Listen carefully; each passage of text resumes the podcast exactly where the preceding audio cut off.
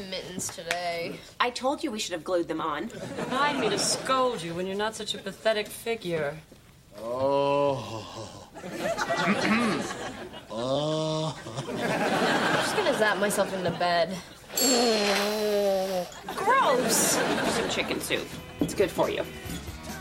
Oh, no, dear. It's for your finger.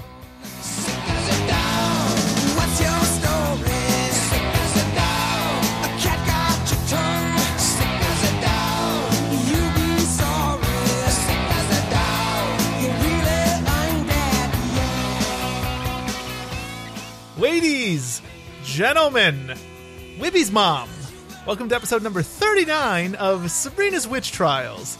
This is, of course, the show where each episode we venture back into the mid, I mean, at this point, late 1990s to rewatch, review, and reminisce all about everyone's favorite Friday Night Spellfest, Sabrina the Teenage Witch. I'm Alex Aruju, and folks, uh, hope you got your shots because on this episode of Sabrina the Teenage Witch and Sabrina's Witch Trials, which is the name of this show, uh, we're going to venture along with our resident teen witch as uh, she fights a couple of illnesses and fights to, uh, well, just get her life in order because a lot of crazy shit happens in this episode. It's Finger Wiccan Flu. Uh, and of course, I, uh, I need a guest, and I, I wanted a. I wanted a guest who I can trust on. Trust on is not a phrase anyone should use. I wanted a guest I can trust. I wanted a guest I, I, I feel comfortable with, especially in this flu season. I want someone I can trust to not be sick. And good old reliable Phil Aduju is back, here to talk with me about finger licking flu. Finger licking Phil, if you will. Phil, how you doing? Better. Uh, I'm good, Al. How are you? I'm doing great. But you know, better that you trust on me than crush on me. Wow, I mean, you are quite cute. Oh, stop. My God, this smile of an angel and the ass of Beyonce. More like a pancake, but go ahead. Still good with butter. That's right, folks. He's my brother. uh, Phil. Yes, sir. Uh, a lot of, lot of crazy shit happening, uh, before we get into the podcast. We, uh, we just heard right before recording that, uh, uh, I almost said Jason Luke Priestley. Perry? Luke Perry has died. I almost said Jason Priestley, and I didn't want to break that news before it happened because it didn't. Uh, Luke Perry has died, uh, 52 years old, I believe. Really sad story. Uh, died of a stroke he had late mid last week, I believe.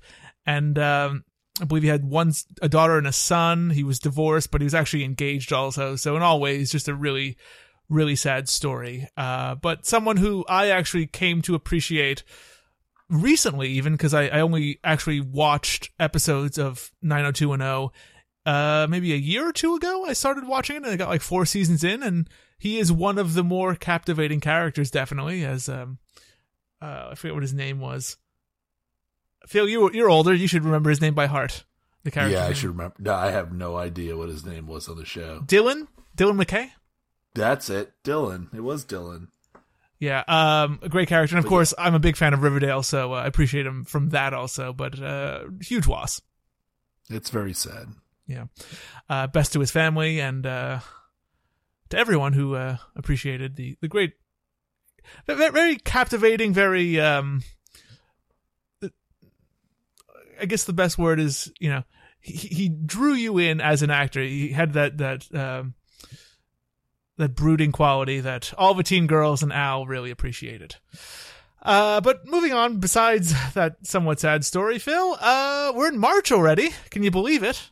I cannot believe it, Al. I can't believe that March is uh, upon us already. It seems just like not too long ago we were celebrating New Year's, and That's here true. we are. we we were together for New Year's and uh uh crap it's already March as I think uh, something that everyone realized a couple of days ago but uh yeah I mean at the very least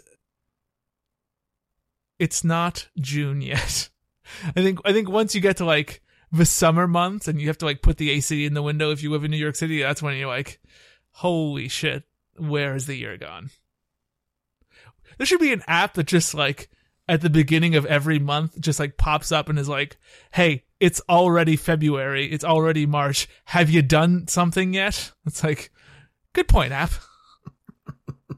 You know what, Al? I'll just every first of the month I'll just send you a text message Oh. to remind you. It's worse than paying bills, Phil. I imagine. Um, yes, episode 39 here, Phil. Season 2, episode 15. Uh, Fingerlickin' Flu. First aired January 30th, 1998. Written by Frank Conniff, who actually wrote the, the last episode. Um, and of course, uh, I usually like to tell you what the number one song in America was at this time, Phil, but it's unchanged. We, we're still rocking out to Truly, Madly, Deeply. Great song, by the way. Excellent song. Um, and I will I will not sing it this time like I did last time. listen, we all appreciated it, Phil. Who you? Uh, if anything, you're gonna you're gonna really knock Savage Garden out of contention for best version of Truly Madly Deeply. I'm telling you, it's a great song. Very underrated. But uh, something that is severely underrated, Phil, is your ability and your preparation to tell me in a set number of words what this episode was about. And uh, let's do that right now. And I want you to describe Finger Lickin' Flu to me in, uh, let's go with nine words. All right, Al, you ready? Mm-hmm. Sabrina's finger flu turns Mr. Kraft into a chimpanzee. That is nine. Uh, very nicely done. Uh, that is true. It may sound like that sentence is a bit of like a a salad where Phil's just throwing in ideas, but that's kind of what this episode is also. So, um, a perfect descriptor of uh, this episode, and um, some fun moments, uh, some weird moments, some really just horrifying visuals, and we're going to cover all that starting right now. We open in the living room, Phil, where the aunties are watching the Other Realm news, which is apparently broadcast by a very trustworthy chicken. Eventually, they hear that there's an outbreak of finger flu going around and take the advice to bundle up seriously, zapping on some mittens to protect their magic pointer fingers. Sabrina then comes downstairs impressed by the beautiful weather outside, but Zelda quickly ruins her springtime outfit by zapping some mittens onto her hands as well. They explain about the flu going around, but Sabrina takes off the gloves, asking what could be worse than having to wear mittens to school, and as she walks away to leave for school, uh, Zelda zaps her into a full puffy ski suit, which uh, she notes that she gets the point of as we go to the open. Mittens? The last time I wore mittens, everybody teased me. It almost ruined kindergarten for me. Sabrina, there's a finger flu alert, and as a young witch, you're highly susceptible to it. Okay, I know you guys mean well, but what's worse than wearing mittens in school? Okay. Point made. Okay, Phil. Yes, sir. Um, let's start with Richard Langston, the chicken news broadcaster, who's apparently quite trustworthy. Uh, he's a free range anchor. He, indeed, he is. Uh, were you let down as I kind of was that they didn't go for some sort of pun name for the broadcaster? Uh, yes. Like, I mean, you think Richard Langston, you're thinking like the typical anchor man, you know, and you see this chicken, and I'm like, I don't know, like, I agree with you. There should have been some kind of pun name. I agree. I mean, like, part of it is that you don't want to give away that it's a chicken, and you want the joke to be it's a chicken, but like, you get you, you you're working with a chicken, like. You've got so many options, and yes, I did write down a many of them. I, I like Uh, I was waiting for it. uh, I thought Peter Hennings would have worked. Egg Bradley. oh, perfect. That see, that's perfect. Uh, Continue. Ann Ann curried chicken. Bryant Gumbo. Eh. Tom Bracaw. and my personal favorite, Anderson Cooper. Hmm. Chicken coop.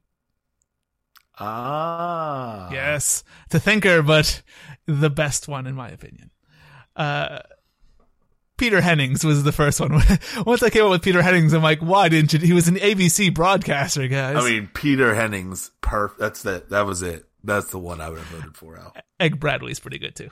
Al, you should make a you should make a, a poll on Instagram. That's true. Which which of these pun chicken broadcaster names would you have picked? Come on, Frank Conniff, work a little harder. Come on. Uh, Phil, Sabrina's uh, springtime outfit. What did you think of it here? I thought it was actually kind of nice, but just not anything a 90s teen would be wearing to school. Um, I think it was like a little kind of too much for school. I don't think you know back in the '90s you you couldn't just get away with wearing whatever. Um, The other thing to note is it is a very short skirt that she's wearing. She's wearing like yeah, a it's like she's wearing a a skirt with a shirt and a jacket that all have the same like faded kind of muted lilac uh, paisley print on them, but that's very shiny. I think it's nice, but I mean your point is well taken that you know they did have dress codes. Uh, yeah, there's no high school that was going to let her walk into there like that. And part of it is also that like she's dressed to go to like a 60s garden party. Like she's not going to algebra. Yeah, she looks more libby than libby does in this episode. Mm. um but yeah very very nice print and everything just like not the best. Uh did you have anything else here phil? Um, I did find it funny that uh, they thought that the gloves were going to stop the finger flu for some reason. I mean apparently they do because later on uh the aunties aren't having any issues at all But I mean, the mittens. I mean, I can understand if it's like a latex glove, Yeah. but you think like, I mean, it's there's it's porous. A wool glove is going to be porous. It, it's going to get in there. the the weirdest thing of all is one the infection comes in through the finger does it I have no idea how this works. And also, uh, they're all magic, and yet there's just no like shot for it. See, I'm waiting for like you know the Doctor Bombay of the Sabrina world to come in and be like, "Oh, let me help you with this." Mm-hmm. And but maybe as you'll see later on, we don't get that. maybe he's a chicken, and his name is Doctor Bakbay. Oh, I can't control myself. In Westbridge, Phil, uh, Harvey comes up to Sabrina asking to borrow her textbook before commenting on the mitten she's wearing, asking if she's got some eczema. But uh, she just plays it off, and uh, Valerie soon walks up complaining about her not deserving to live, as Val is worried about the idea for a town meeting that she presented to Mrs. Quick, a uh, student town meeting. Valerie, you're the only person I know that has to work up to low self esteem. I know. The other day I saw this book called How to Be Confident and I almost bought it. But I was afraid the cashier would make fun of me. Uh, Sabrina then zaps the book into her locker and gives it to Val. And uh, Mrs. Quick then quickly shows up to talk to Val about her idea, which Val is stunned that she actually liked.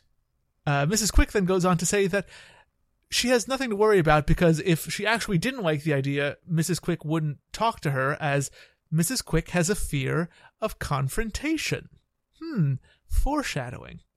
Later in the lunchroom, uh, Val explains that the book Sabrina gave her is already working as she asked for more tater tots and got them. But um, the two soon walk by a sign celebrating the retirement of the lunch lady, Miss Lunch Lady Tornassus. Um, they meet up with Harvey, who uh, who joins them, and they discuss how Mr. Kraft is about to give a speech in honor of the lunch lady, and her two friends ask Sabrina to politely shut the fuck up while Mr. Kraft is talking, as he she always manages to get them in trouble. Uh, we then see the speech occur, and uh, Mr. Kraft thanks Lunch Lady Tornassus for her years of service, including serving food through her bout of mono. Uh, he presents her with a golden hairnet before some sloppy joes spill in the kitchen, and he sends her to go clean it up. Sabrina yells out in anger that she shouldn't have to do this, she shouldn't have to clean this up, but um, she covers it up pretty well, and Mr. Kraft goes on to announce who will be taking over for the lunch lady, that being the students themselves. Mr. Kraft then goes on to explain how this will work. They'll be broken up into shifts of three, coincidentally. Hmm, three. And everyone will eventually perform a task that is except for cheerleaders and first string football players. Sorry, Harvey, get a little better.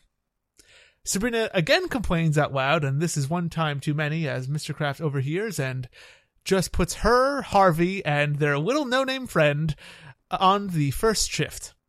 Sabrina then starts getting some weird, like, cramps or feelings in her finger, and eventually, uh, her pointer finger sneezes, causing magic to knock the trays off of their table. So Mr. Kraft tells them that they can begin by cleaning up the mess they just caused. Phil, yes, sir. uh, we cannot go any further before we discuss Harvey's green on green on green ensemble. Ah, but see, before that, Al, Oh, you know what? My mistake. What am I thinking? Honestly, I, I always, I always remember to like bring it up, but I never write it down in my notes, so I never go straight to it. But of course, it is time for Phil's costume corner. the opening. Phil, Yes, sir. what uh odious outfit is Sabrina Spellman wearing in the opening credits of this episode of Sabrina the Teenage Witch? So, if you remember, Al, as Mm-hmm. we have our opening, uh, Sabrina goes with a traditional Greek outfit Yes. uh, used by Greek dancers. Um, and then she has the line of the century, Al. what did she say? Do you remember? Uh, yes, I believe it's something along the lines of Sabrina the Greek, not geek. That is it, Al. That is exactly what she says, word for word. Oh man, I'm looking at this outfit right now, and it, I mean, the joke may not be the best, but that is one quality like bazooki dancing outfit. I mean, they literally must have gone to like some like Greek store. That's what they sell, and Yeah. like, oh, we need this outfit for some reason.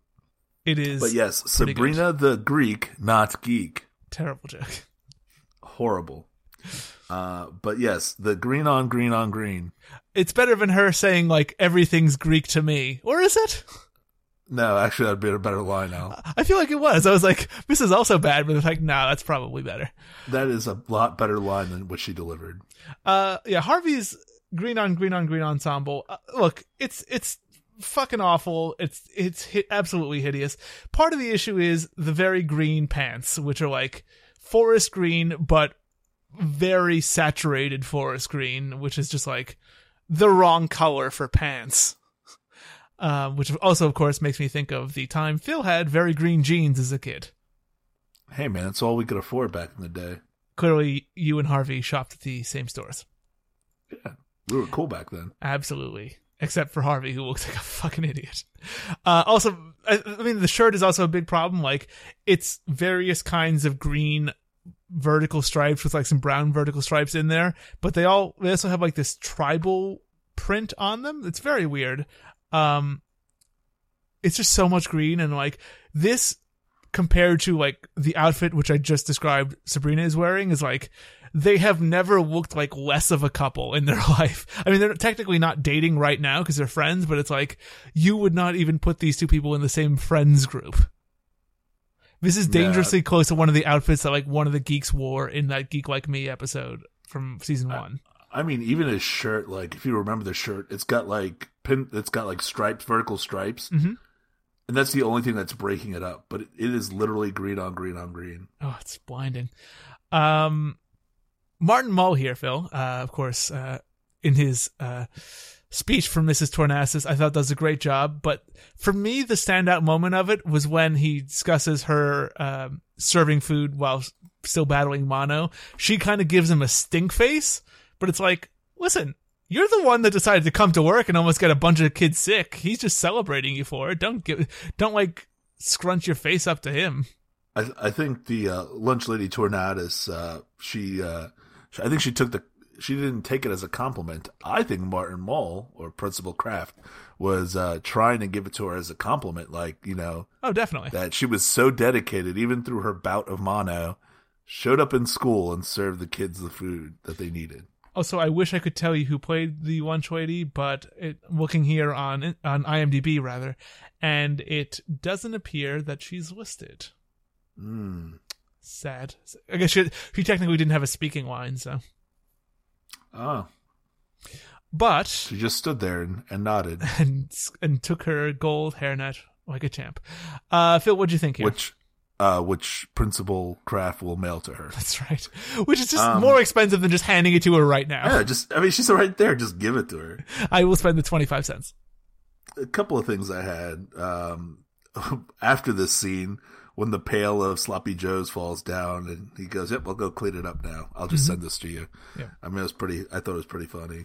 He he is a great like he uh, Martin Mull does play like a great um what's the word? Like uh kind of like a Michael Scott like dopey boss. Like he Yes. you can tell what he likes the small amount of power he has and it's like everything's like a um like an event for him so like like in this you know having this speech for lunch lady Torna- tornasis or whatever it is um lunch lady mono T. Lunch lady T.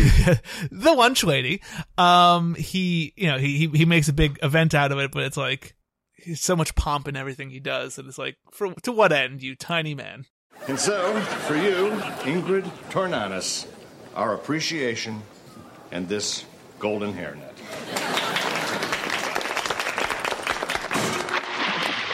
Oh, nothing to worry about. Just a vat of sloppy joes spilled. You want to get that? Okay, and I'll mail you this. Let's hear it for Mrs. Tornanis.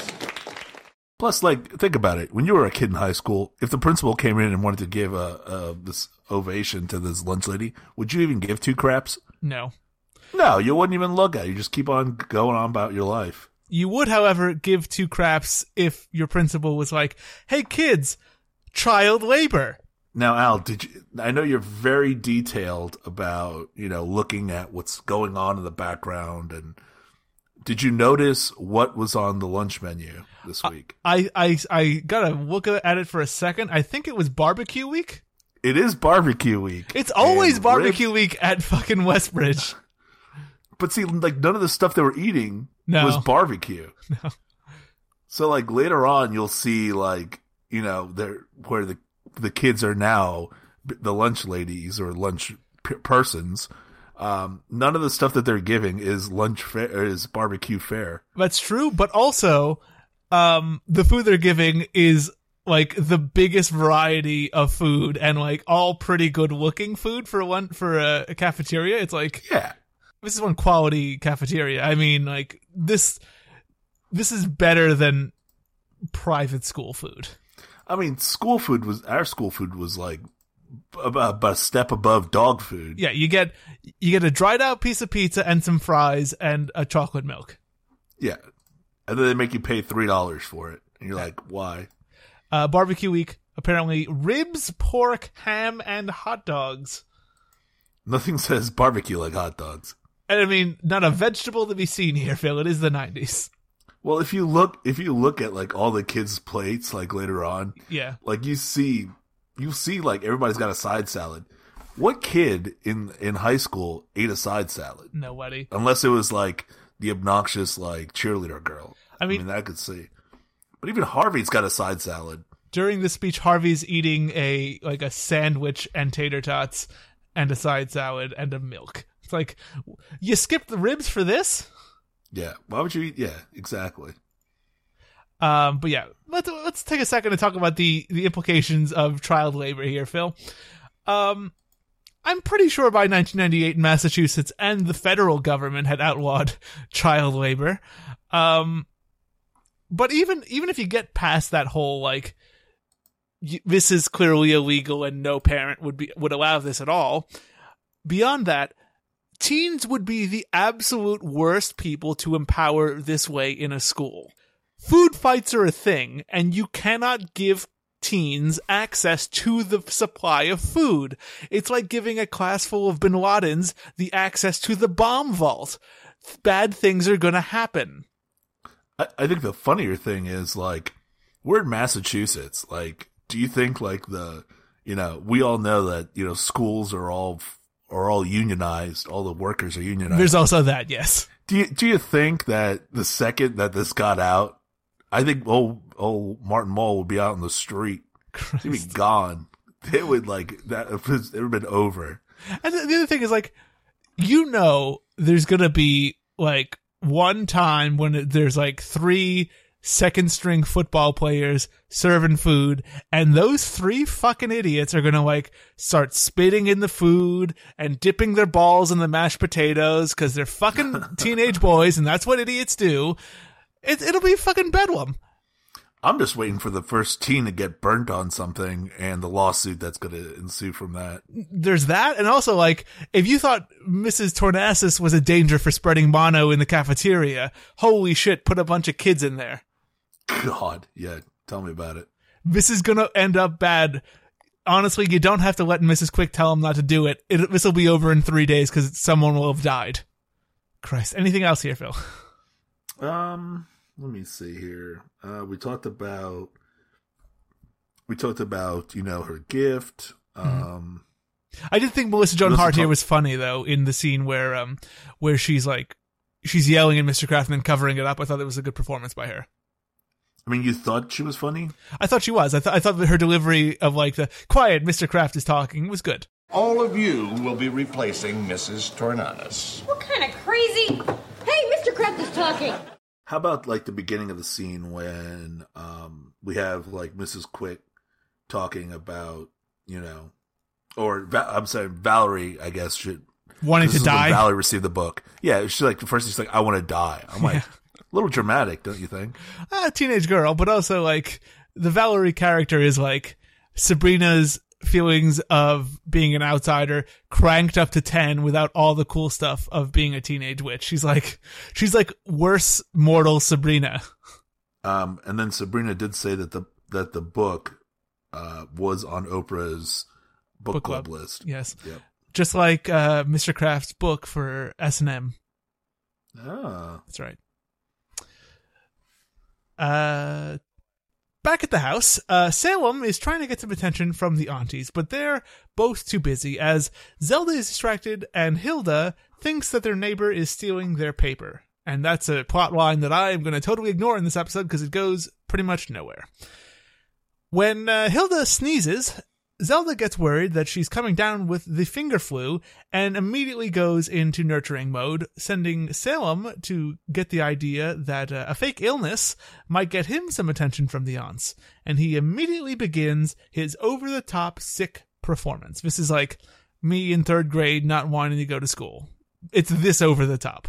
Hilda gets attention just because she might be sick. Hey. No, not you too, Salem. oh, yeah.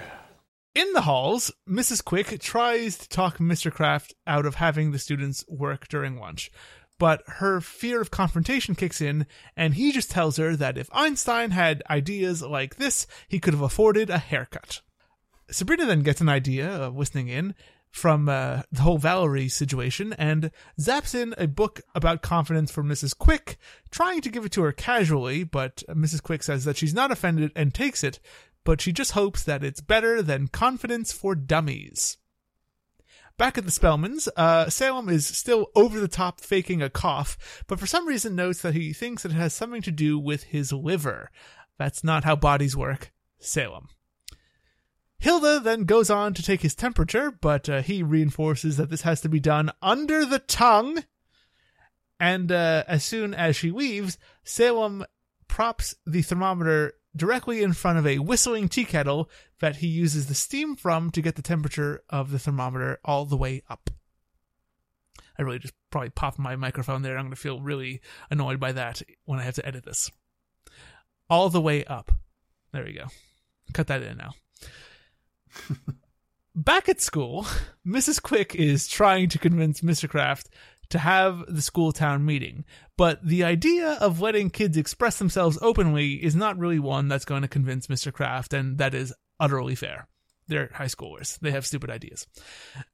He then walks by Sabrina, greeting her oddly courteously, which she oddly reciprocates, but her finger then sneezes, and the magic blows all the lockers on her row of lockers open, leading Sabrina to discover by saying that they clearly have mice. Miss Spellman? Hey, Mr. Kraft.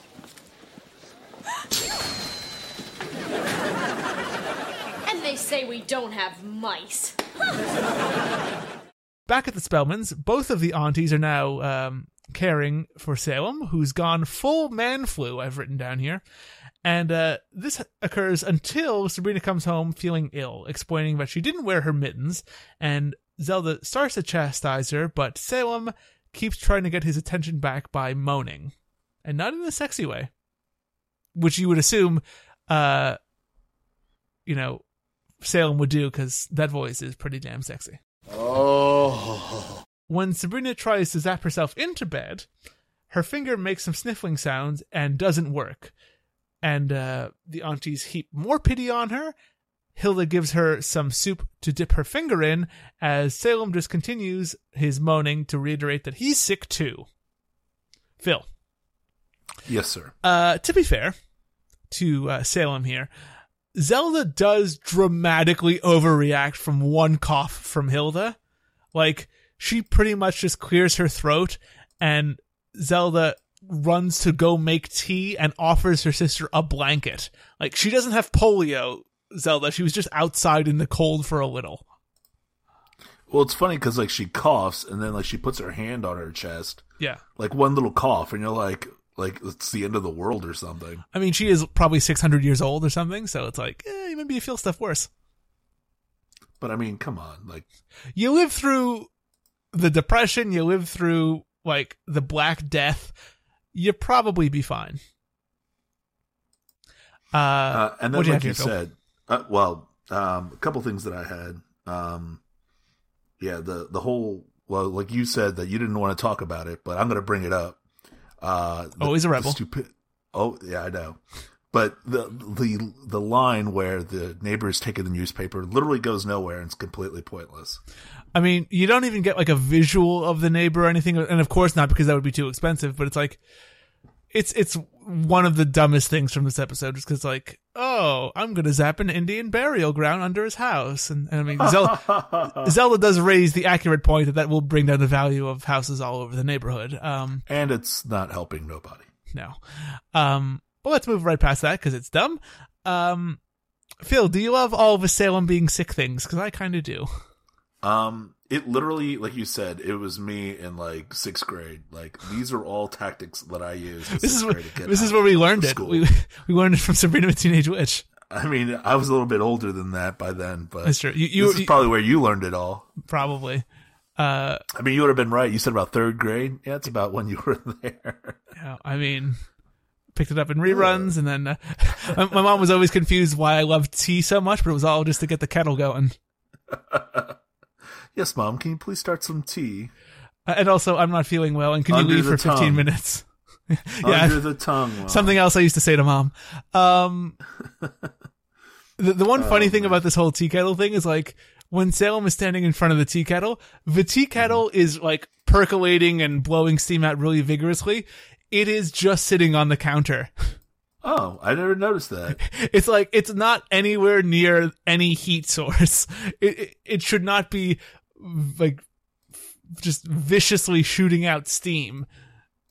It's well, like the other thing, it's like it's it's just he's standing in front of it, Yeah. and you think to yourself like, if it's throwing out steam like that, it's boiling. Yep. But you're right; it is just sitting on the counter. It's just I, sitting I on the just cou- looked it up. It's just sitting on the counter. and also it shouldn't be comfortable for him to sit directly near. But I'm sitting there, I'm thinking like, well, if if if you put the the thermometer there, your temperature is going to be like 220 degrees. That is the other thing. Yes, the the aunties are really dumb if they hadn't picked up on this already. And then, do you see how Hilda like takes his temperature? She like sticks it in his mouth. No, no, like like you know how like when you're sick, your mom would like put your well, mom would put your like her hand on your forehead to see Yes. you have a fever. Yeah. she literally sticks her finger on his oh, nose. Oh, she she does do that. Yeah, that's kind of cute though. yeah, it is kind of cute. Uh, also, just like Oh. the, Salem puppet holding a thermometer is kind of cute too. it was kind of cute just sitting there. But the, like, the one thing is like just use an electric tea kettle. Those you can just leave sitting anywhere. Like this this is the most obvious has to be under uh, over a burner tea kettle you've ever seen in your life. Yeah, you would think like it would be just like, you know, you have a you have like glass like tops, Yep. countertops. Just put them on a glass countertop. The funny thing is like if you look uh really closely in this like in this image, you can Mhm. see the the wire that's leading up to a tea kettle to make it like shoot steam out. I love me some physical props. Oh, Phil. yeah, there it is. There's literally a big white wire coming from it. I love it. Um, what what else do you have here? Uh, did you like the um the whole Mr. Kraft Sabrina exchange, like pleasantly exchanging hellos? Like It was kind of weird. It was like, oh, Spellman, Mr. Kraft. it's super was like- weird because like up until now they've been mortal enemies, including the last scene. But I really do just like uh, I literally went aw because it's just like oh what a what a nice little exchange and them two just being like oh have a nice day and you And then like, did you see like what she does with her hand? the like the sneeze thing? The sneeze, yeah, like she like spins it around and then like shoots forward, like she's like sent like doing a spell. oh that magic is getting out one way or another Phil. All the lockers opening up. Again some more some some good physical um some physical effects which i always like to see i feel like.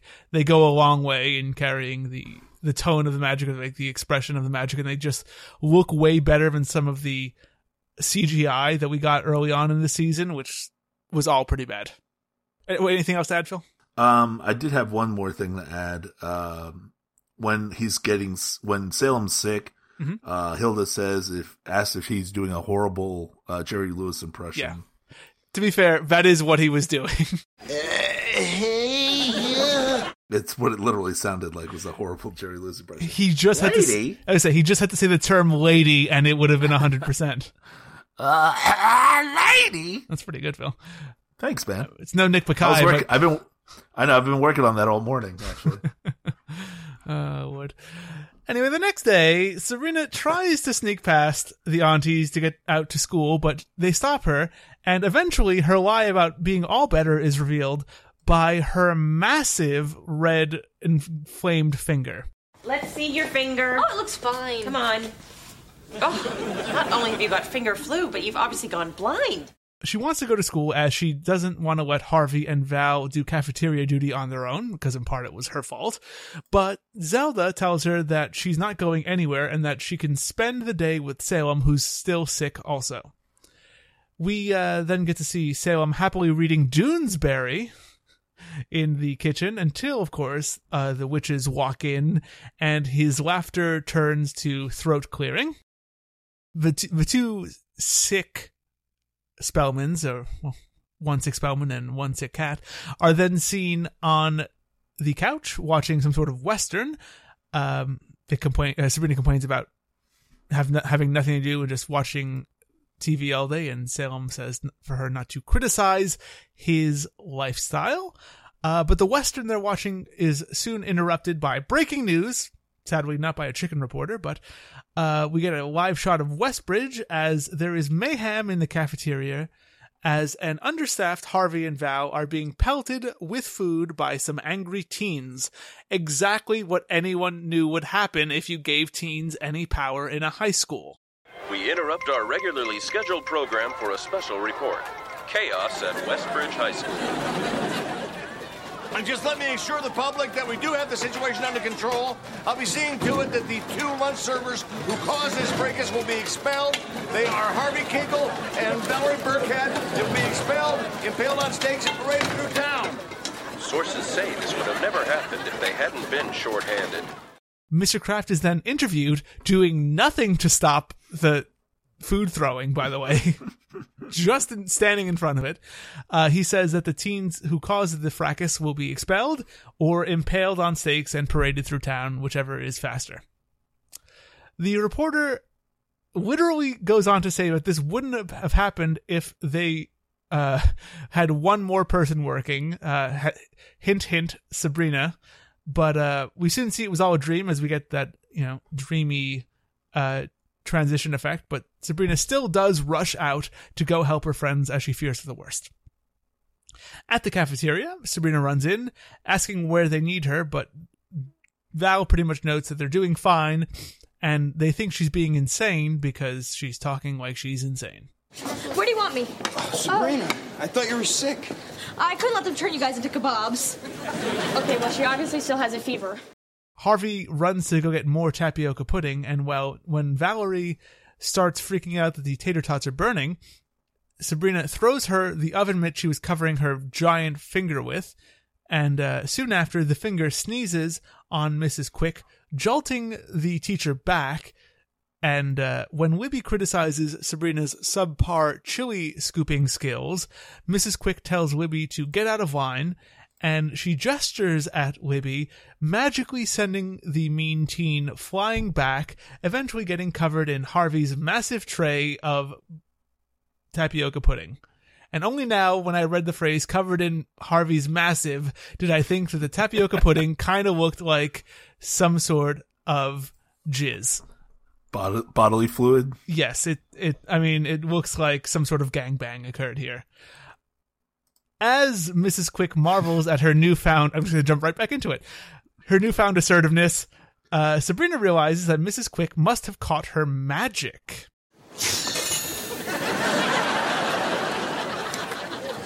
What just happened? A little chili, please. Hello? I know scooping is a difficult skill to master. That's enough, Libby. Get out of line.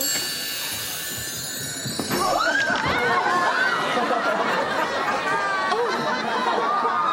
I am becoming more assertive. No, Mrs. Quick caught my magic. Okay, Phil. A Yes, lot to talk about here. Um, so by this point in the episode, Sabrina's finger has become just massive, red, and hideous and bulbous. Uh, what did you compare her prosthetic finger to? Uh, I don't think I'm allowed to say what it looked like.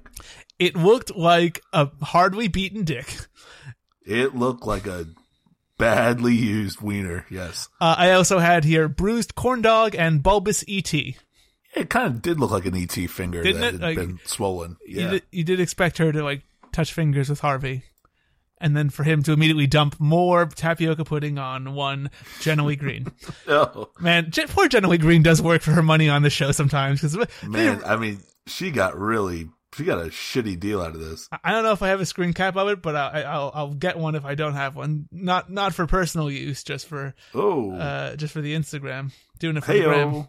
But uh, um, yeah, she she made her money. She earned her money on this episode. Um, also, I've written here equally hard to look at as Sabrina's finger is some of the outfits in this scene.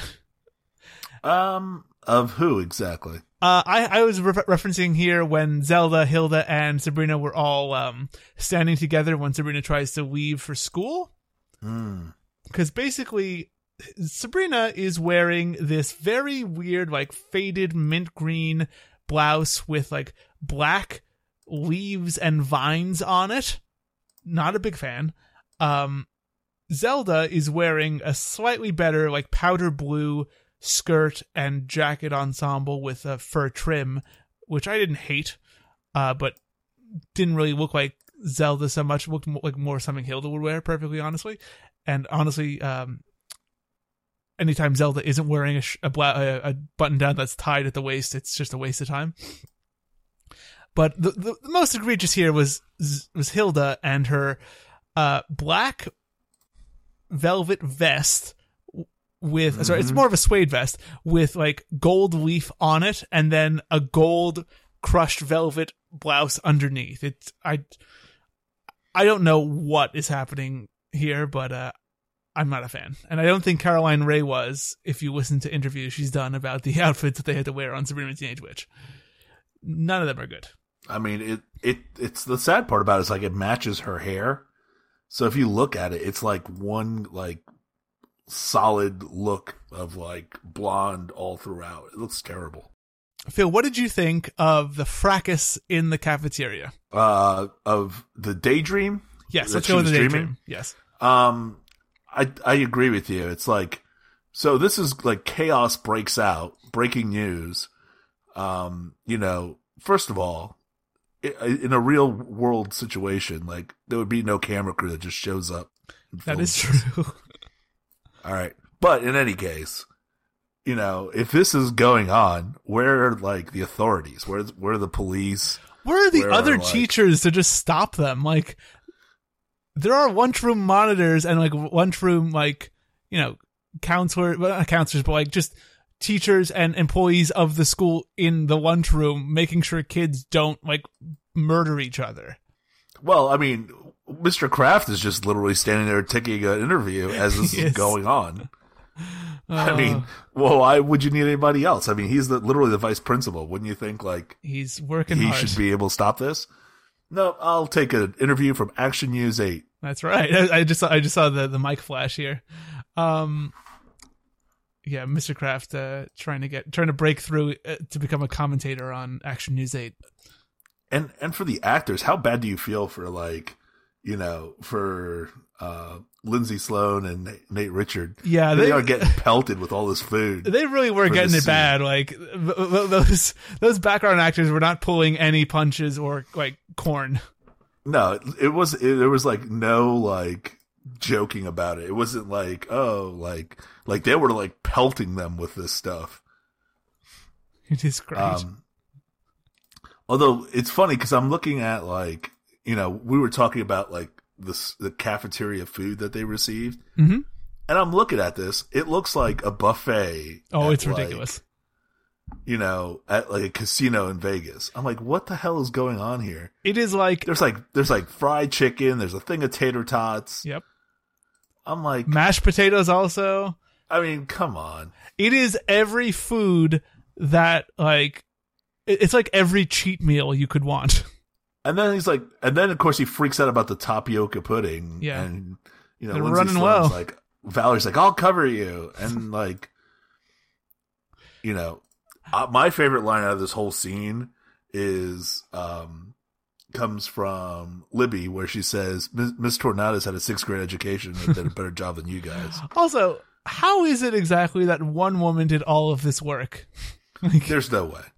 There's no way. There's usually like probably th- three people serving and then like three other people in the back at least. Like I mean, I mean, in when I was in high school, there was at least like three or four people up there serving, and then there was like one person like by milk who would just that's all they did was Mhm. give out milk.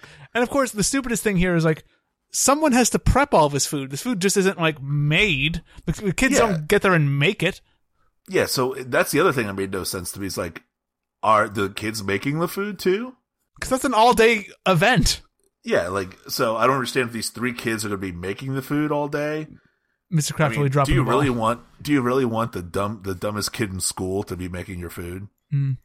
Uh, I, I thought it was also fun that like set wise, if you look at the like the, the the service area of the cafeteria, they clearly just like rejiggered the actual cafeteria set. Because Mhm. like those double doors where the students are coming in from are the same double doors from the cafeteria itself. It is. uh I mean, it makes perfect sense considering that they probably only needed this set for a grand total of like three minutes of visuals. Yeah. So you're not going to build a whole new set, but like it's just fun sometimes to see that because like the uh if you look really closely at those double doors, there's a flag right next to one of them, Mm-hmm. and that same flag is is next to the uh cafeteria door. Mm. Breaking news here.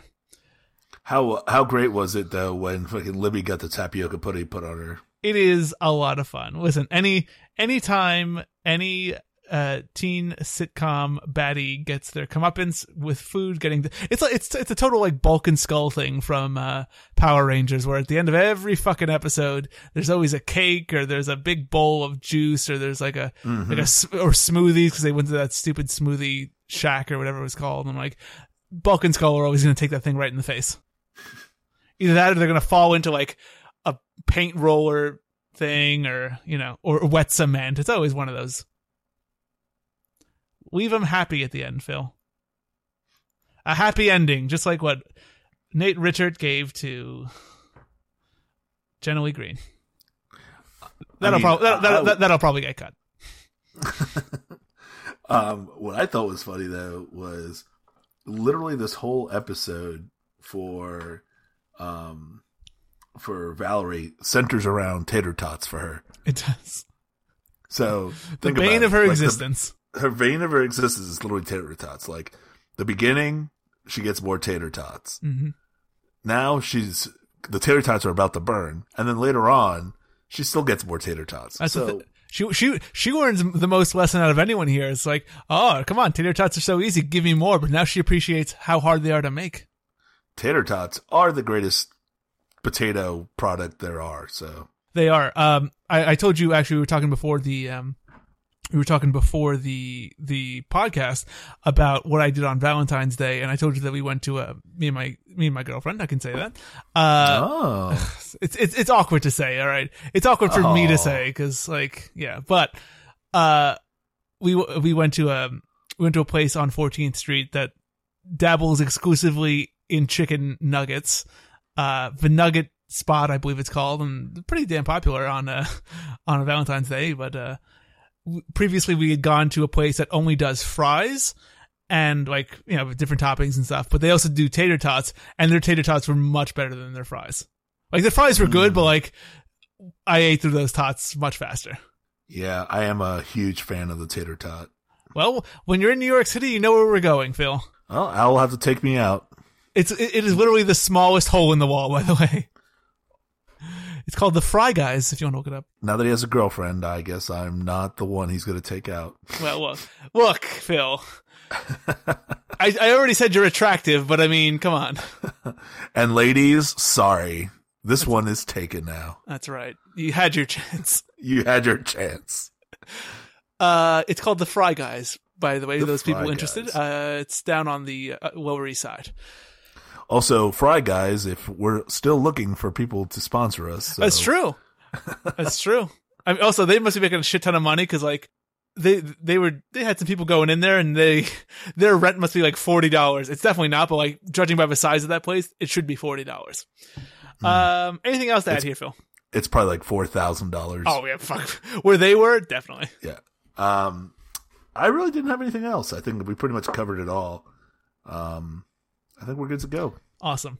Back at the house, the aunties arrive home, and Hilda notices that Salem smells like chocolate, uh, which he covers as he used bonbons in lieu of cough drops. Cough drops.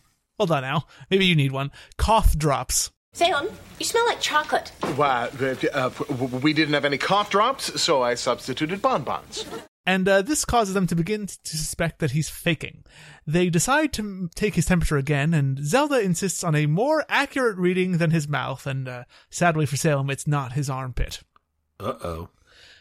Back at school, Valerie comments on Mrs. Quick's newfound forcefulness. As when they walk through the halls, Mrs. Quick magically straightens out the spine of a student to uh, make sure that he doesn't slouch anymore. Sabrina then goes to call her aunt, and when uh, she picks up the corded public phone, um, she has trouble dialing with her big chunky finger, and Mrs. Quick says that if she had a nickel for every time that that phone took a quarter from her, basically, Mrs. Quick, you're hoping to lose 15 cents. Okay? That's what you're hoping for. Uh, that math doesn't add up. But I believe, does Sabrina end up retrieving a bunch of dimes? Um, uh, it looks like there's coins. I Yeah. don't know if they're quarters or dimes, but definitely coins shoot out. the line was a, a, a dime for every time that phone took a quarter from her. Um, eventually, she, Sabrina does call her auntie. Zelda picks up and she explains what happened. And Zelda tells her to get Mrs. Quick to their house. When Sabrina says that she can't trust her finger as it's been sneezing all over the place, Zelda tells her to do it the mortal way. Okay, I need a blindfold and a gun. The aunties uh, then come to discover that Salem is faking, so they decide to have some fun with him. And uh, Hilda kicks this off by telling him that he's very sick and explaining that there's only one remedy. No, not the sympathy that Salem is looking for, but an ice cold bath, which leads Salem to scream out for the SPCA. Sabrina then tries to trick the uh, teacher to get her to take her home by uh, telling Mrs. Quick that she's not feeling well. Her tummy is a little bit rumbly, if you will. But Mrs. Quick is distracted by wanting to talk to Mr. Kraft about the student lunch program and how it shouldn't continue. Uh, basically, this is interrupted by Sabrina's malfunctioning finger, which gives Mr. Kraft a hot foot. Uh, Mr. Kraft is then also the only person so far to notice Sabrina's hideous, hideous finger. Um, she explains that she slammed it into a car door, but Mrs. Quick goes off to talk to Mr. Kraft, who's already left for the cafeteria. But he, she does tell Sabrina to uh, maybe see the nurse about her stomach and some sort of surgeon about her hideous finger. Mrs. Quick then catches up to Mr. Kraft in the cafeteria. He basically tells her that he doesn't want to annoy the kids by doing this program. That's just a side benefit, but he's trying to appease the school board. She then gets angry, calling him the school board's trained chimp and uh, gesturing at him, causing him to become a very, very fashionable chimpanzee. tie, and vest. She uh, begins freaking out, and when Sabrina sees this, she realizes what is needed some rose colored glasses. That's right, Sabrina's actually going to use magic to solve one of her problems. Uh, there's a fun bit here where Sabrina tries to use her finger, but it it's congested, so she sprinkles pepper on the finger to get it to sneeze out some magic and zap in the glasses. She then puts the rose colored glasses on Mrs. Quick, who uh, stops freaking out immediately and uh, says that everything is going to be fine. She's sure that everything's going to be just fine as Sabrina leads the group back to her house, and Mrs. Quick just comments on how fun Sabrina's dripping finger is. Phil. Yes, sir. Uh, I do have to say that I think, uh, is it Mary Gross who plays Mrs. Quick? Yeah, yeah, she's doing an excellent job here. Um, this scene is actually a lot of fun for the Mrs. Quick character, I think, because like very quickly in the scene in the cafeteria, Mary Gross goes from being like angry and you know having a backbone to completely falling apart and totally freaking out that Mr. Kraft is a chimp and that she's going insane to like being almost irritatingly like uh positive I think it's it's a fun like hit peak and valley that she goes on very quickly, and I think Mary Gross does an excellent job here. You, you're nothing but the school board's trained chimp.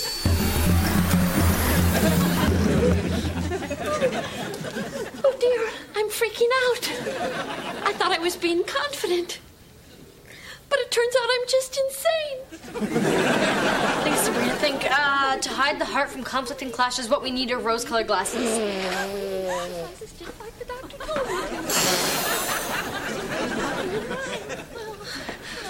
What am I going to do? Mr. Kraft is a chimp, and the world seems altered somehow, and I'm sure everything will turn out just fine. Yeah, it's almost like she's like she channeled her inner like Rastafarian. Yep. For the second time around, like, oh, like, yeah, man, everything's gonna be okay. Every little thing is going to be all right. It was just like, oh, every, every yeah, man, sure, whatever you say. Oh, that's wonderful. I do think also that the um, the rose-colored glasses are one of those great. Uh, another example of that like Sabrina thing where let's take a phrase from popular culture or like a turn of phrase and turn it into a physical thing. Mm-hmm. So like, oh, rose-colored glasses, here they are. And uh, I mean, she almost she almost looked like Yoko Ono there for a second. yeah, she uh, she she it is a very they did find some very red glasses to put on Mar- Mary Gross and um if nothing else she looks cool as fuck.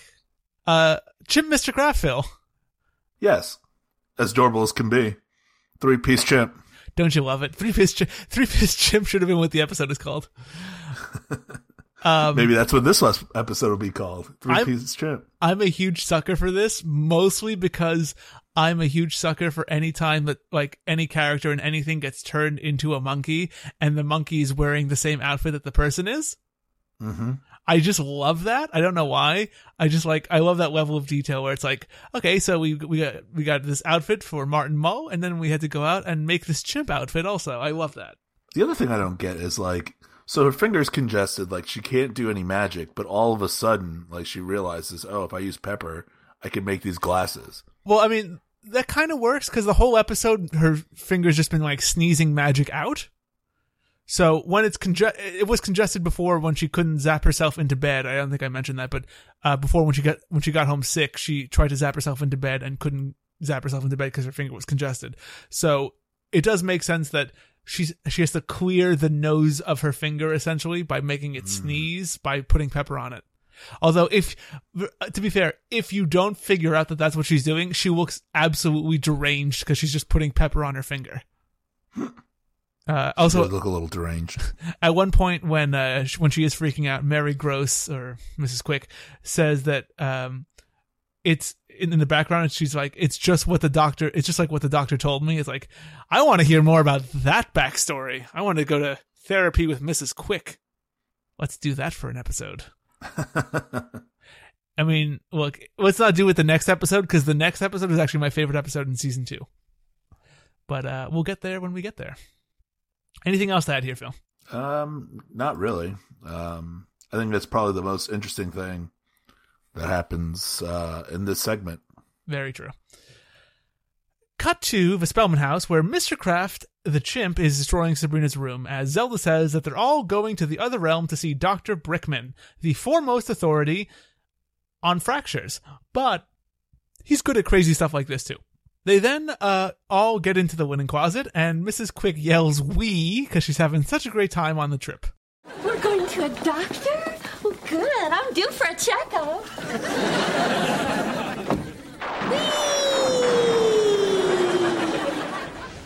Wee. There, yeah, she's like the pig from the Geico commercials. She is literally from the pig from the Geico commercial. Could switching to Geico really save you 15% or more on car insurance? Did the little piggy cry wee, wee, wee all the way home?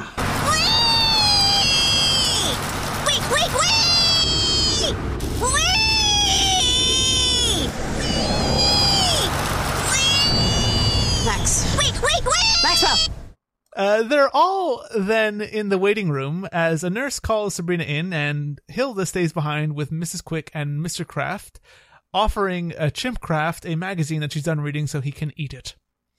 In the examination room, uh, Zelda says that there's something she has to tell Sabrina about Dr. Brickman, but he soon enters, revealing it that he's basically a nine year old. Hello, I'm Dr. Brickman. Let me guess, he has cold hands? Don't worry, he performed his first operation at two. I even supervised my own birth. I'm a complete professional. Zelda says not to worry, though, as he did his first surgery at two, and he adds that he even supervised his own birth, which must have been fun for no one. Um, he, also, he remembers his own birth, which must really be not fun for him. He then examines Sabrina, noting that her finger looks distended and yucky, Oh, shoot. My insurance only covers ookie, but not yucky. uh, and he notes that he has to drain the finger, but Sabrina freaks out, saying that he's not coming anywhere near her with something sharp. We then go back to the waiting room and see that Mrs. Quick, uh, she gets a little bit tired because her eyes are tired from all the lovely sights that she's seeing through the rose colored glasses. So she takes them off and immediately goes back into full freak out mode. Uh, and then I, I do love this as Caroline Rhea just while reading casually knocks her glasses back on and, uh, she notes that Mr. Kraft is a chimp, just like Curious George. Ooh, my eyes are a little tired. Must be all the lovely excitement.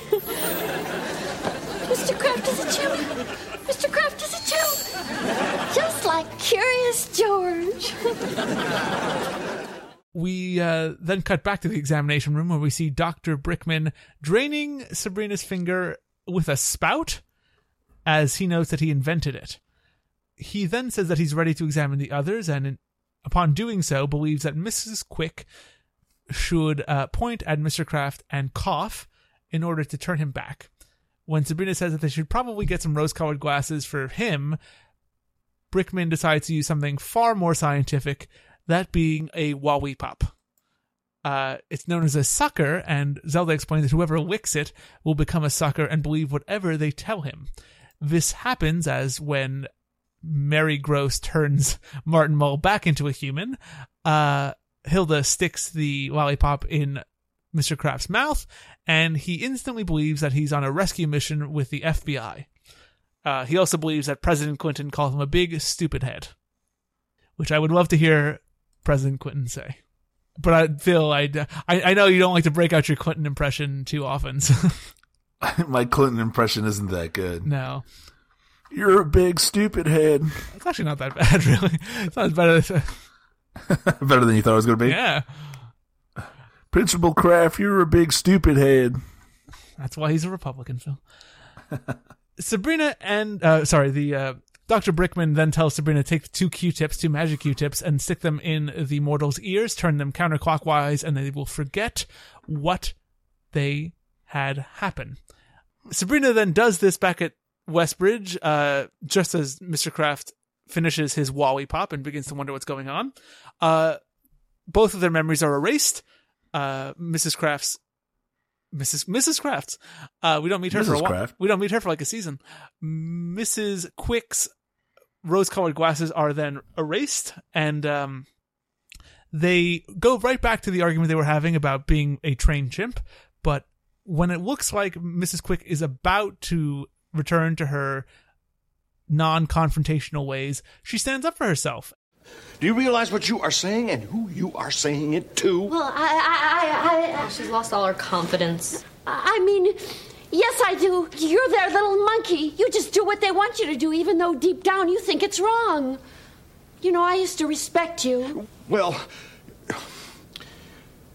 hey, you really know how to hit a guy's sore spot, don't you?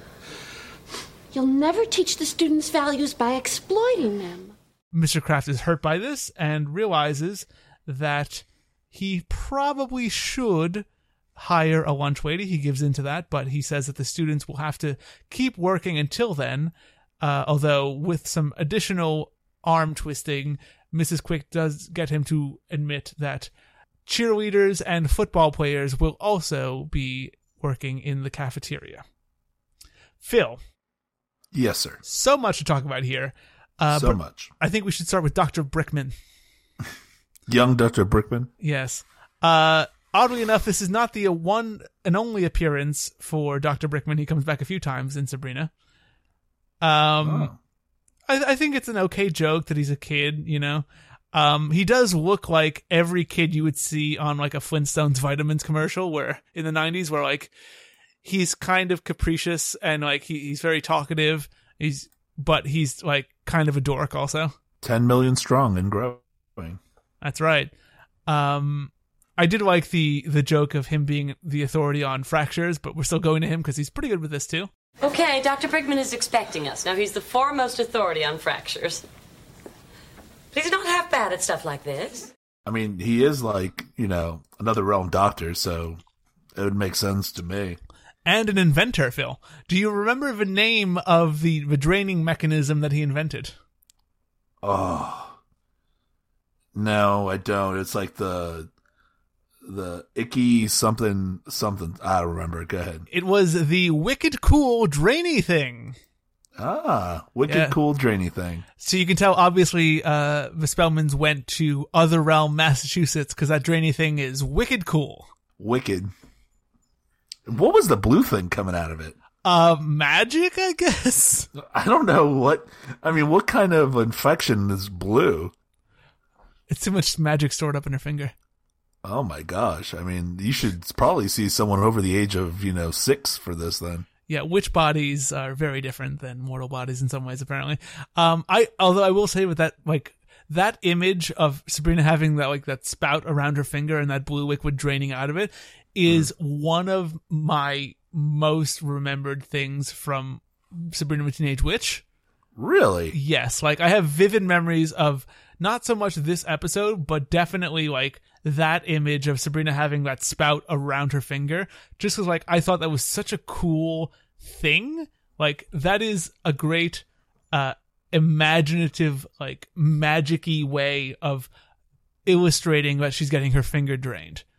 And I, I, I vividly remember that and just like, oh, turning the spout to have the finger water drain out. Like, that is as a kid and even now uh, that is something that just totally works for me it's it's it's kind of like the it's kind of like the giant flan in season one where it's just like it's such a Mhm. stark visual but like Yeah. even while i may not remember the whole episode well i definitely remember it Um, what about what did you think about when they flat when they showed the scene where um, Mrs. Quick realizes that you know he's turned into a chimp yeah. in the waiting room, Mhm. and like you said, Hilda literally just adjusts her glasses, and she's like, "Oh, okay, wow, this is great." i think it's so much fun just because like hilda is so uninterested in everything that's going on. And like again mary gross does have to like run the gamut of emotions in like 30 seconds and she does it really really well. And like as, as soon as her glasses come off she is straight at 100 Yep, it's great. just like Curious George. Another great line. Um, there is a weird thing that happens here when when Sabrina and uh, when Sabrina turns Mr. Kraft back, or Mary Gross does, and then they go back to Westbridge.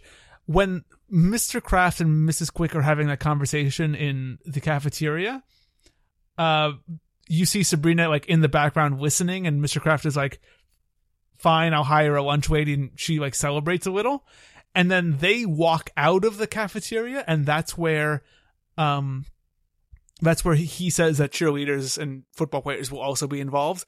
But after that, he does like a monkey walk down the hall, Yes. and he passes Sabrina, Yeah.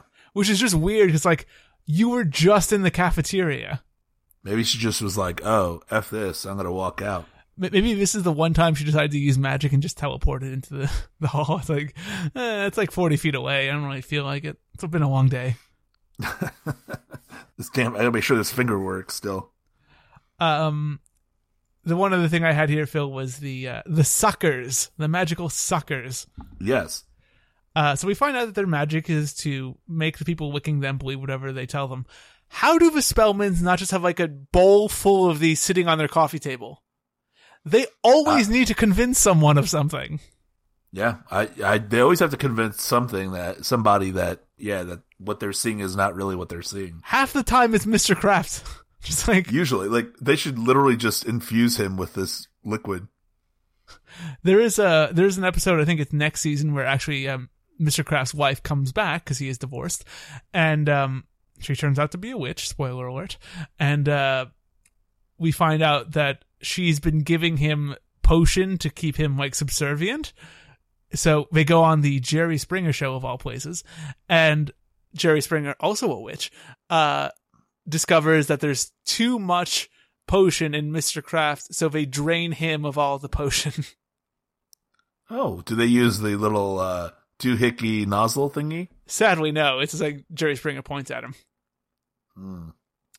Um, but yeah, anything else you had here, Phil? Um, not really. I think. Uh, Did Did you like the performance of the kid playing Dr. Brickman? I think so. I think he did pretty well for his age. Yeah. Um, you know, he didn't stutter lines or he didn't, you know, where where we've seen younger, you know, younger actors really messed up some lines in this show Yeah. on previous episodes. He, He- actually was pretty good. He kind of feels like he's just like um, mumbling his way through his lines a little. Right. But I mean, it's it's not the worst. I, I think it kind of works with him because like that kind of carries the feeling of like a doctor who's just like is going to see patient after patient. He's just like, "Hi, I'm Doctor Brickman. Hi, yeah, how are you doing? Yeah, whatever." It's like it kind of works, so it, he doesn't have to be super emotive. Yeah, if he's like overly excited or, you know, if he was, you know, it wouldn't, it would not have the same feeling. I mean, like you said, it just looks like it's just another doctor taking another patient. Like, what's wrong with you? Mhm. Like, what do you, what's going on? Carl Michael Lindner played uh, Doctor Brickman, and he has done very little else. He's got three names. He sure does, and that's why he Uh, he was uh, in Slappy and the Stinker. He was. He was in um, an episode of America. Uh, sorry, that's a movie. I don't know. He was in American Crime, but not the one I think. Uh, Oh. he was in. Oh, he was, he was in the TV series Something Wilder with Gene Wilder. Nice. Not really.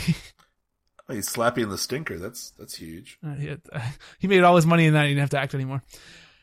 Slappy and the Stinker. In the cafeteria, It's got it's got JTT in it, man. does it? That's actually not that bad. Hey, Slappy and the Stinker. In the cafeteria, Val joins Sabrina and Harvey, noting that apparently all her confidence is good for is getting tater tots, which Harvey is very happy about. Uh, they then discuss how assertive Mrs. Quick is now as she strongly but sweetly stops the kid from running through the calf. Um, Val says that she wants to be just like Mrs. Quick, only without the shit teacher salary, and they uh, then take in the floor show, that being a horrified Libby pushing the lunch tray cart while trying to pinch herself to wake up from this horrid nightmare. Uh, as the credits roll, in the kitchen, the aunties terrify Salem with the thought of needing surgery for his glands, and uh, this happens until he eventually gets terrified and uh, does admit that he's been faking everything. They chastise him like a child, and he apologizes like a child as the episode closes. And uh, Salem does still note that he still has that knot in his fur that started all this because uh, he wasn't getting the attention what he needed to be brushed really badly. Salem, I hope you've learned your lesson. It's wrong for a cat to cry wolf. I'll never do it again. Okay. I still have that knot, you know. Phil. Yes, sir. Uh, anything to note here in the closing moments of this episode? Um, again, we have the tie-in to more tater tots for Valerie. That is true, and, and and she really does have like two platefuls of tater tots on her tray. They didn't. Which let me tell you something. If that were the case, I'd be dating Valerie because I love me some tater tots. Also, and if this girl can bring them, I'm going. Listen, even without the tater tots, '90s Lindsay Sloane is nothing to scoff at. Uh, I mean, I would probably say she's a lot hotter than Sabrina. At times, I mean, at times, like early on when uh, early, early, sorry, early on in this episode when uh, she comes up to Sabrina and is like, "Why am I allowed to live?" She's wearing a pretty nice outfit herself. What a leg Yep. on display.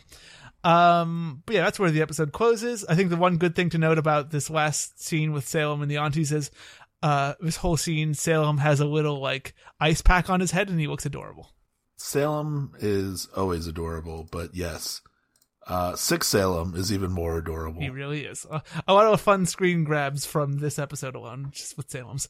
Uh, that is the episode, Phil. Um, and as you know, every episode of The Witch Trials, we rank the episode of Sabrina Teenage Witch we just watched on our very, very scientific scale, much like the suckers, very scientific. The TGIF scale, the This Good I Feel scale. Each each number on this one to five scale has a corresponding TGIF show. Phil, where does finger licking flu rank for you on this scale? For me, this episode is kind of a middle of the road episode. Um, it's kind of like there's no real story that builds into it. Um, we've kind of talked about it before. Um, that it's kind of, you know, the quizmaster isn't involved in it, so Mhm. there's no build into that story. Right. It's it it it doesn't show any relationships that we've learned, new relationships that are made. Uh, to me, it's kind of like a throwaway episode. Mhm. Um, so for me, I'm going to give it like uh, like a low hanging with Mr. Cooper. I think that's fair. I think I, I I think I liked it slightly more than you. I'd give it probably a high hang with Mr. Cooper. Uh, I think some of the jokes in here are, are actually funny. Like all, all of Mary Gross's stuff is fun. I think there's some fun moments from Sabrina herself. Uh, and I think uh, obviously the Salem stuff is usually pretty, really, really pretty good or pretty, really good, depending on your thoughts. And, uh, it, I think it works well. I like, I like the B story of Salem being sick and Salem trying to get attention. Um, and I think the, while the finger flu thing kind of feels thin as a concept, I do like where it goes in that, you know, the story of Sabrina Sabrina's magic going into someone else seems like something they would have come up with early and I mean it's something that they do multiple times in the series, but uh I think this is a fun way to get to that where Sabrina gets sick and she's contagious, so someone can catch her magic. I think that sort of flows as a concept and uh, is, if nothing else, somewhat original. So a middling episode, but I think a bit on the higher end for me. But the main event here, Phil, of course, is the back of the Linen Closet Award, our episodic award for each installment's biggest fashion flop. Uh, Phil, you know, last episode we did together, we said that there weren't many contenders. I think there are many more in this episode personally, but, um, uh, who gets it for you, Phil? Who is your back of the linen closet recipient? Is it the chicken with his tie? Oh, see, the, see, for me, it was hard. Like you said, uh, last episode, it was really hard because there was not that many, uh, to pick from. But this episode, there were a few more. Um, Is it you know, Bazooki kind of- Sabrina? No, see, that was close. See, for me, I think that Hilda's black gold Mhm. ensemble was pretty hideous. Um, but yes, it, for me, it was kind of tough because that was the one that, but probably a close second was going to be, uh, Sabrina's, uh, lilac colored shoes and whole ensemble. Mm. Um, and probably a, a, th- a close third to that one was Green on Green by Harvey. Yes. And your third is my first because I can't let Nate Richert slide on this. Uh, it's the whole outfit for me. Um, I totally get where you're coming from with Hilda's because it is not in any way good, but like this outfit Nate Richert is wearing looks like something someone would have looked stupid in in 1997. Like it is not one of those things that would have been cool then. I feel like he would have looked like an idiot then. Um, the one good thing is the shirt does fit him well, but besides that, everything about this outfit is terrible, and I wouldn't have loaned him my textbook if I was Sabrina and I saw him wearing this. Uh, two odious outfits, two hideous garments. Uh, they're going back into the linen closet. And um, with that, I believe that is the show. Phil, always a pleasure to talk with you. Uh, always insightful on uh, Sabrina Teenage Witch and many other things. And I do promise that when you're in New York, I will repay you with all of the tater tots you want. Uh, first of all, you probably got to be careful what you promise there, my friend. Hey, listen, I mean, I look- could eat some tater tots. I was going to say New York City prices. Uh, slow down a minute. Um, but I will gladly take some that are in an air fryer at the house, no problem. Fair enough. Uh, you should you should check out you should check out uh, we'll check out the Fry Guys website once we're done here because they do have several varieties.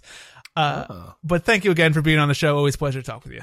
It's a pleasure to be here. Thank you again for inviting me. And I want to say thank you for everyone for listening. Um, of course, you can listen to us wherever you listen to us and uh, wherever you get your podcasts, including iTunes and also on YouTube. Subscribe to us on YouTube, like us, comment, subscribe, all that on YouTube, and follow us on uh, Facebook. Instagram, uh, Twitter is the other one. Follow us on Twitter. Always, what a fun gifs going up there. What a fun memes going up there. a lot of fun videos going up there. All that stuff on Twitter. And of course, follow us on Instagram so you get our Instagram stories every once in a while whenever Al's like, hey, I haven't done that in a while. Let's do that.